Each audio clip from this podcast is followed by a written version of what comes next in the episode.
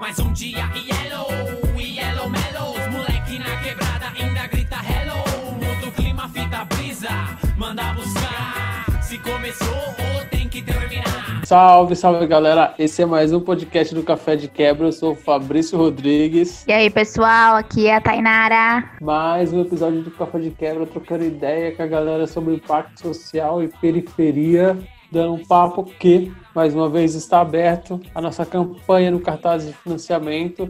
Para participar desse financiamento, basta entrar em cartaz.me café de quebra e com a partir de 10 reais você pode ser um dos apoiadores e participar a partir de agora de sorteios e prêmios que a gente vai estar fazendo aqui no nosso podcast. Entre nesse link, vai estar aqui na descrição e seja nosso patrão. Siga a gente nas redes sociais, arroba Café de Quebra. Mande sugestões pra gente no cafédequebra.gmail.com eu acumulará. Sou hit meia de um Brasil na corda bamba. Um dia yellow, yellow. Moleque na quebrada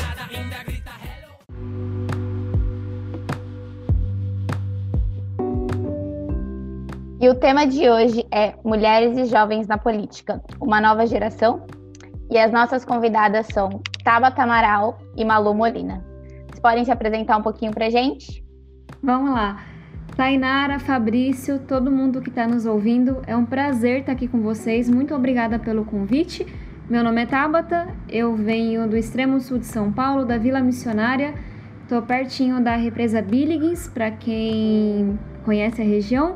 Sou ativista pela educação e hoje deputada federal por São Paulo. Acho que é isso. Oi, pessoal. Muito obrigada pelo convite. É uma honra também poder estar aqui conversando com vocês no Café de Quebra. Gostei muito do nome e dos temas que vocês abordam. Me senti representada. E estou muito feliz aqui hoje. Acredito que a Tapta também. E assim como eu ela, também. eu também venho do extremo de São Paulo, só que do outro lado da cidade, da Zona Norte. Eu sou aqui da Vila Mazei e sou uma ativista também pelo combate às desigualdades e atuo na área de políticas públicas já fazem mais de cinco anos, então vai ser uma honra poder trocar um pouquinho da nossa experiência com vocês hoje. Bacana, meninas. Então, falando de território, falando de bairro, de lugares que vocês saíram, na infância, qual era a profissão que vocês gostariam de exercer? Vocês têm aquele apelo, o que você quer ser quando você crescer e por que vocês acabaram entrando no mundo da política? Pode começar por você, Malu. Perfeito. É, eu, quando eu era criança, eu não sonhava muito o que eu queria ser. Eu gostava de desenhar e era só isso. Ao longo da minha adolescência, é, as coisas aqui em casa foram ficando um pouquinho mais difíceis, porque o meu pai perdeu o emprego quando eu tinha de 9 para 10 anos. Então foi um período difícil aqui dentro e eu comecei a trabalhar por conta disso muito jovem. É, com 14, 15 anos, comecei a fazer alguns bicos, né, que hoje a gente chama de frila, é, sempre na área de moda, né, ou seja, ajudando em algum brechó aqui do bairro, em alguma loja de roupas, montando alguma vitrine, com costura, entre outras coisas que tinham a ver com essa área. E aí, durante toda a minha adolescência, eu pensava, se eu for fazer faculdade um dia, eu vou fazer faculdade de moda, porque era a única coisa que eu me via fazendo. Mas, alguns anos depois, depois que eu já tinha conquistado meu primeiro emprego com carteira assinada como vendedora de roupas em uma loja lá na Galeria do Rock, no centro de São Paulo, que eu pude de fato cursar a faculdade de moda. E foi ao acessar o ensino superior e conhecer outras realidades da cidade, porque até então eu nunca tinha saído aqui da Zona Norte para fazer quase nada. Eu fui conhecer a Avenida Paulista e centro de São Paulo só depois de 17, 18 anos, que foi quando eu comecei a trabalhar fora.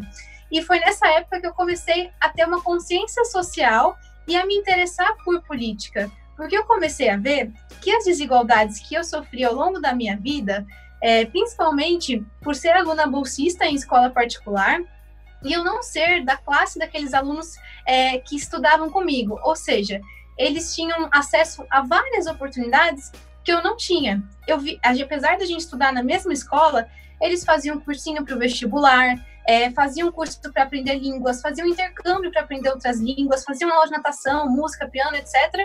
E eu me sentia muito para trás, eu me sentia menos, mas eu achava que aquilo era culpa minha, que eu tinha que trabalhar, me esforçar e que estava tudo certo.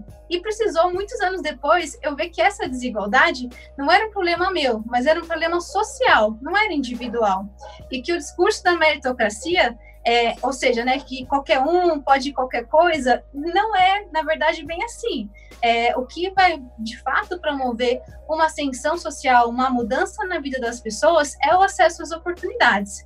Então, eu fui adquirindo essa consciência e me interessando por política. E no meio da faculdade de moda, eu decidi que eu queria ser política.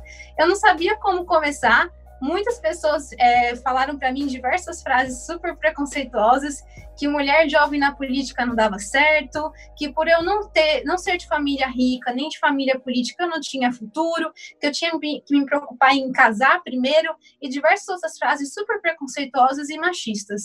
Mas tudo isso foi me dando força de falar, não, gente, está errado, a gente precisa ocupar e transformar esse espaço. E como eu não sabia por onde começar, eu optei por aquilo que foi o que transformou a minha visão de mundo e a minha vida, que é a educação. E aí eu fui buscar um curso de ciência política e assim foi. Eu me formei na faculdade de moda e no dia seguinte me matriculei na faculdade de ciência política e foi aí que começaram os meus mais de cinco anos atuando com políticas públicas. E é isso. Que diferente. Que diferente, na real, bem diferente mesmo. E você, Tabata, o que, que você queria ser na infância? Eu só queria dizer que eu conheço a Malu, ela é uma grande amiga, mas eu acho lindo ouvir ela contar essa história, porque quebra vários paradigmas que a gente tem, não só sociais. Eu acho isso muito legal. É, respondendo, minha mãe é baiana, ela veio para São Paulo com 17 anos para estudar em busca de mais oportunidades. Meu pai também veio para São Paulo com essa mesma missão. Ele é de família, ele era de família paraibana, mas foi criado em São Gonçalo no Rio. Mas eles encontraram aqui uma realidade muito diferente, tanto que a gente cresceu e até hoje mora em uma ocupação. E a gente sabe que essa história de migrantes nordestinos que vêm para São Paulo em busca de oportunidades não é só minha, ela é de grande parte da nossa periferia. Minha mãe é de uma família de bordadeiras, então minha avó, minhas tias, eu tenho quase 30 tios, então tias é, é, são muitas tias, é, elas bordavam e eu aprendi a bordar pequenininha, com 7 anos de idade. Então, ponto cruz, vagonite, crochê, o que vocês imaginarem eu sei fazer, super direitinho. E aí eu não era muito fã daquilo, mas eu bordava para ajudar em casa. Então eu levava panos para vender na escola, pano de prato, toalha. É, eu fiz um, um curso num, numa ação comunitária na igreja para aprender a pintar, comecei a pintar e eu não, talvez eu não soubesse colocar em palavras, mas eu achava que eu ia trabalhar com isso. Tipo, eu vendia correio elegante na quermesse da paróquia, umas coisas assim. Aí eu achava que eu ia trabalhar com artesanato, com bordado, etc. Isso mudou completamente para mim é, com a Olimpíada Brasileira de Matemática de Escolas Públicas que é uma política pública que lá atrás levou uma competição apenas para quem era de escola pública, o que é super legal porque a gente não tinha a menor chance de competir com quem estava em escola particular. E essa oportunidade mudou completamente a minha vida. Eu fui medalhista de prata, ganhei uma bolsa em uma escola particular e aí eu me identifico muito na fala da Malu, porque a primeira vez que me perguntaram o que eu faria na faculdade foi na escola particular. E eu já tinha, é, a vida toda a gente lutou contra a dependência química do meu pai, e eu já tinha ouvido que eu e meu irmão seríamos drogados igual ao meu pai. Mas ninguém nunca tinha perguntado o que a gente faria na faculdade, ou tinha assumido que a gente podia sonhar com um futuro diferente. E aí, para encurtar a história, e eu acho muito engraçado como a gente vai escolhendo as coisas, né? Eu, quando cheguei nessa escola, participei da Olimpíada Brasileira de Astronomia eu adorei a prova porque falava de nuvem, galáxia, planeta, sol. E aí eu falei que eu ia ser astrônoma. Só que assim, eu não tinha ideia do que fazia um astrônomo, eu não conhecia um cientista, sabe? Mas com 13, 14 anos eu falei, o povo ficou impressionado, eu continuei repetindo. Aí eu fui até o final do ensino médio dizendo que ia ser astrônoma, não tinha ideia do que era. E aí, é, para encurtar a história, ganhei uma bolsa para fazer a faculdade nos Estados Unidos. E assim que ganhei essa bolsa, eu perdi meu pai para as drogas. E aí eu perdi completamente o sentido da vida. E, e não é nem exagero, tipo, eu não tinha vontade de fazer nada. Eu fazia física na USP, eu abandonei. Eu falei não para todas as faculdades que me deram bolsa. E eu só continuei trabalhando porque minha mãe estava desempregada, então eu tinha que trabalhar. Eu trabalhava como professora na época. E eu só fui para Harvard alguns meses depois porque meus professores não desistiram de mim. E porque eles não deixaram eu desistir de mim. E aí, quando eu cheguei na faculdade, eu não queria ser astrofísica, eu não queria trabalhar como cientista num laboratório. E lá, é, e aí até fazendo algumas críticas ao nosso vestibular e a tantas coisas, nosso vestibular que é tão quadrado e só olha para o ponto de chegada, mas não para o ponto de partida, como a Malu falou. O nosso Brasil é zero meritocrático, não é quem quer consegue de jeito nenhum aqui. Quando eu fiz um vestibular americano que era super diferente, que olhou para toda a minha trajetória. Então, enquanto aqui eu fiz três vestibulares, só passei em um para física, que a gente sabe que a nota de corte é um pouco menor. Eu passei em seis das melhores faculdades americanas, porque o vestibular é diferente, e lá a gente é obrigado a fazer matérias em oito áreas do conhecimento antes de escolher o seu curso. E aí eu tive a chance de estar em uma faculdade que olhava o serviço público e a política de uma forma muito diferente.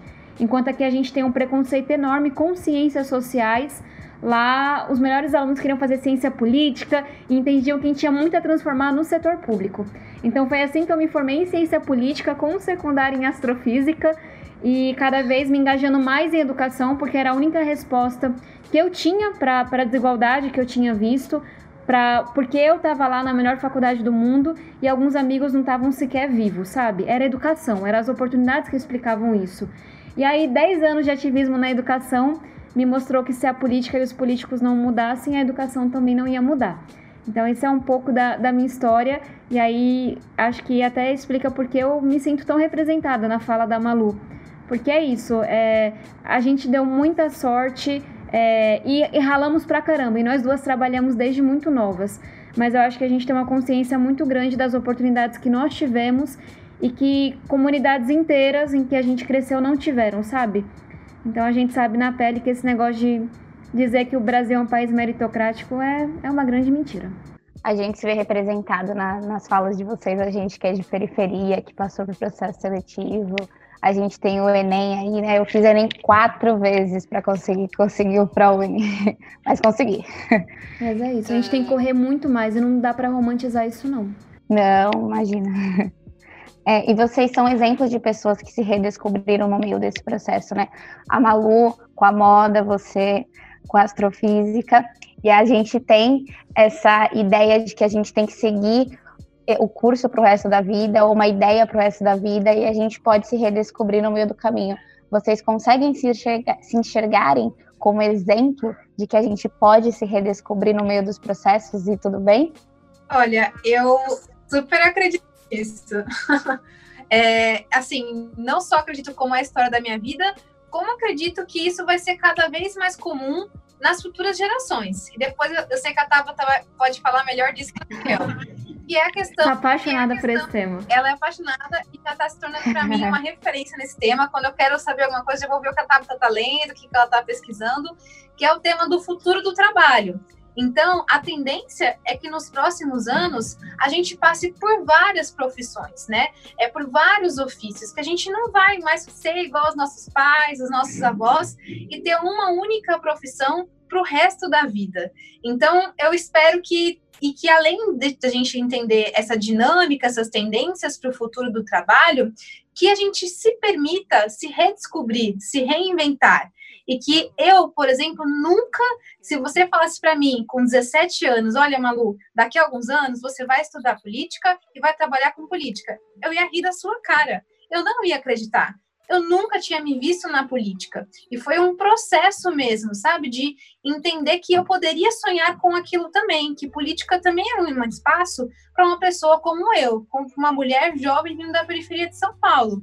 É, então, eu acredito que essas duas, é, eu diria, por um lado, a tendência mesmo das mudanças com esse futuro próximo do mercado de trabalho, e por outro também da gente permitir se redescobrir, né? E espero que talvez a minha história da Tabata inspire outras meninas também que vão escutar aí o Café de Quebra, e meninos também, é, que eles podem sonhar com aquilo que falaram para ele que ele não pode. Ele pode sim, sabe? É, isso que é um dos nossos principais problemas do peso das desigualdades sociais. É tirar o direito de sonhar dos jovens, que é a mesma coisa que arrancar o futuro. A gente tem, enfim, uma pesquisa recente até do INSPER que mostra que o Brasil perde mais de 200 bilhões de reais por ano com a evasão escolar com jovens que desistem nos estudos, que são obrigados a parar por falta de oportunidades e que eles deixam na vida adulta cada um de ganhar cerca de 169 mil reais. Então, você vê desenvolvimento econômico, desenvolvimento social e político também. Então, acredito que isso está tudo entrelaçado. E, Tabata, vou passar um pouquinho a bola se você puder falar melhor do futuro do trabalho. Não, eu, eu sou encantada por esse tema porque a gente está vivendo a revolução tecnológica. E a gente acha que é uma coisa distante, talvez.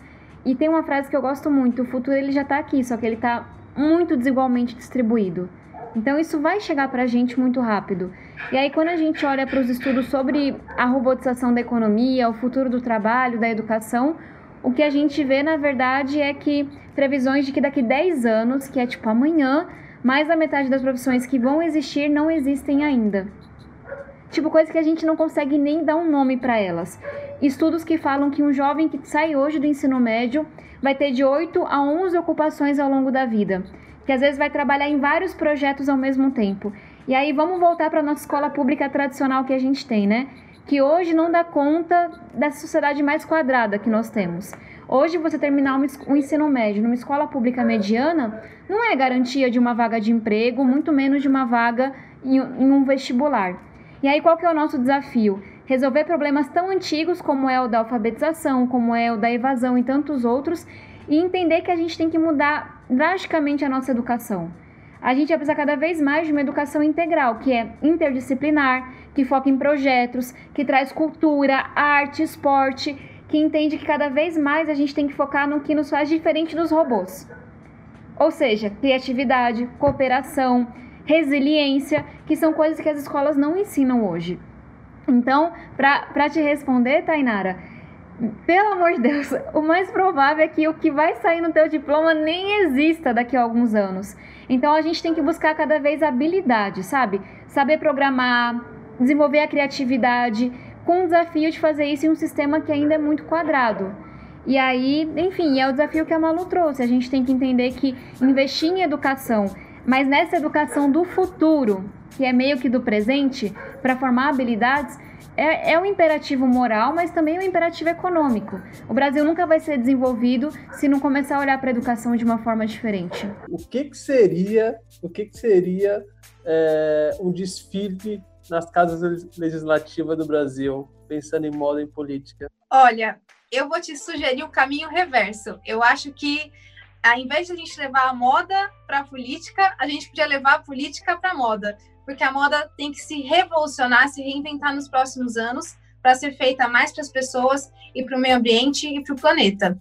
Tabata, e uma frase, o que, que seria astrofísica se nós já encontramos algum elemento parecido com o Brasil?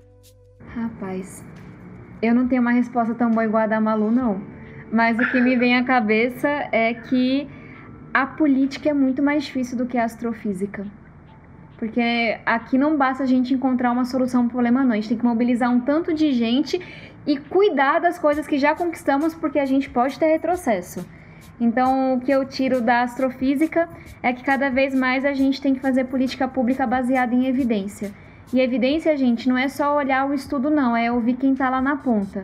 É ir no território, é ir na comunidade e ouvir as pessoas, e entrevistá-las e construir as soluções com elas. Então, talvez menos achismo na política e mais gente de verdade, diploma de realidade, mais cientistas envolvidos na política? A gente tem uma política brasileira, né? Muito dominada por homens, homens brancos, homens ricos, e a gente está vendo agora pessoas como vocês vindo da periferia, jovens, mulheres. Então, vocês acreditam que realmente nós estamos num momento de mudança política e focado nas pessoas mais jovens e mais diversidade? É, eu acho, enfim, eu digo que sim, mas porque essa é uma necessidade. Já faz um tempo que o, o, o Brasil olhou para a política e falou: isso daí não me representa.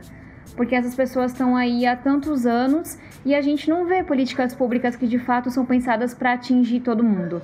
E para mim é uma questão um pouco óbvia: se a política é feita majoritariamente, com raras exceções, por homens brancos, ricos, das mesmas famílias, como que essas pessoas vão pensar soluções para mulheres negras, periféricas, para jovens, para pessoas com deficiência?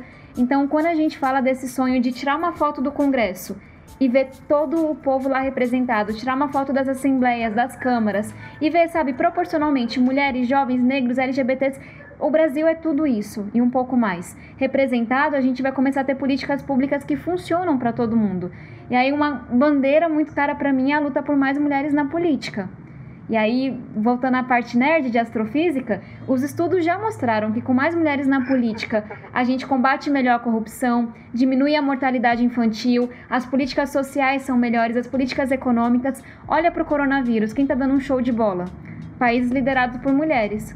Quem está indo super mal? Estados Unidos e Brasil, com Bolsonaro e Trump. Então, alguns aprendizados aí pra gente. Representatividade importa pra caramba. Perfeito. Vou complementar aqui rapidinho a fala da Tabata.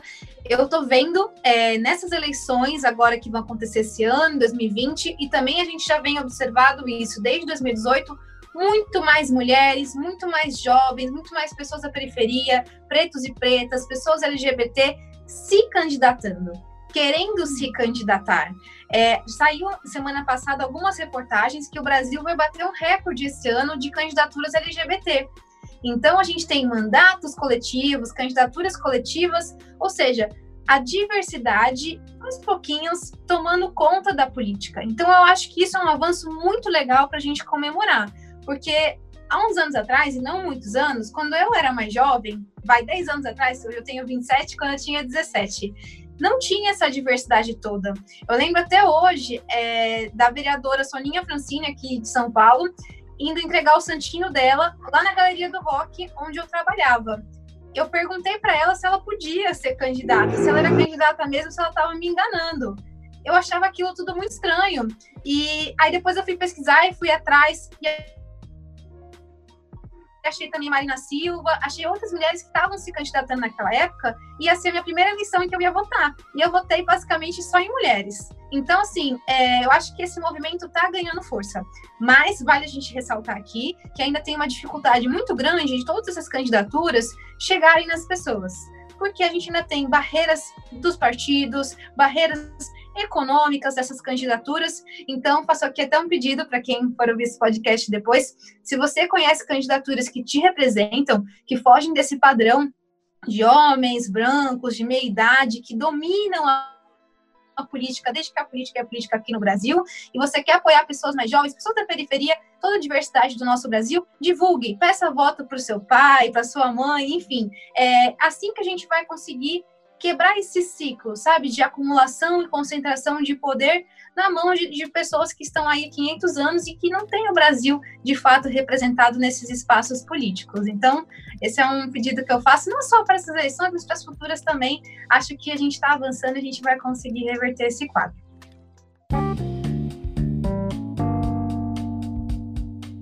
É, eu vou pedir para o pessoal depois seguir e acompanhar os projetos que vocês mencionarem juntos, vamos, é, vamos juntas, que a Tabata mencionou, que é muito bacana. Eu dei uma lida, eu acompanhei, achei bem interessante.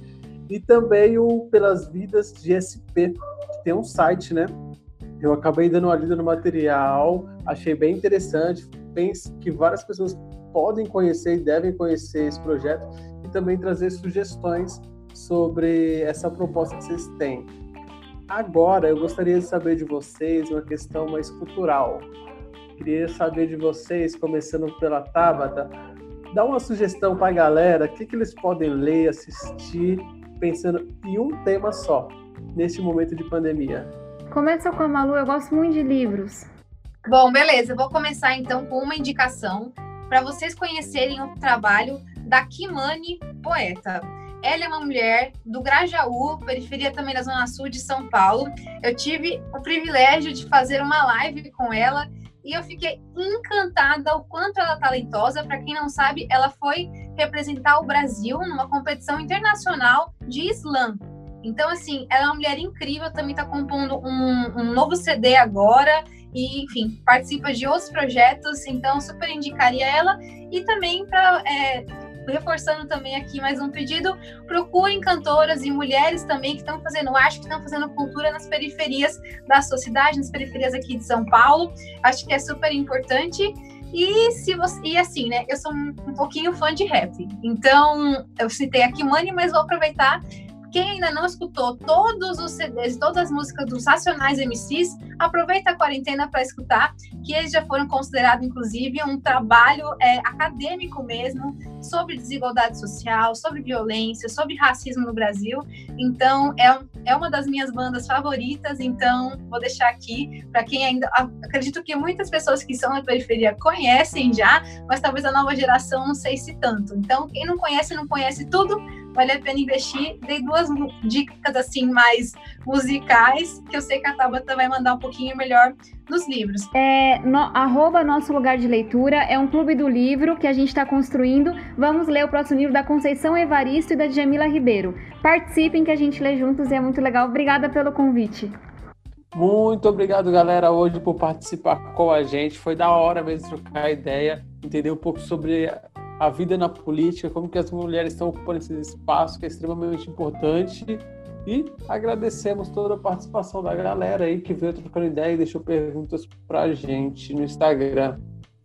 É isso, obrigada pessoal, obrigada meninas. Sigam a gente nas redes sociais e mandem sugestões aí pra gente, pra gente entrar em contato com a galera e cada vez conhecer pessoas influentes e pessoas de periferia igual a gente. É nóis. Lembrando que esse episódio tem o apoio da marca corre.store. Basta entrar lá no Instagram. E você pode ser um dos nossos apoiadores a partir de 10 reais e participar de sorteios que vão rolar logo mais aqui com a gente. Cartaz.me.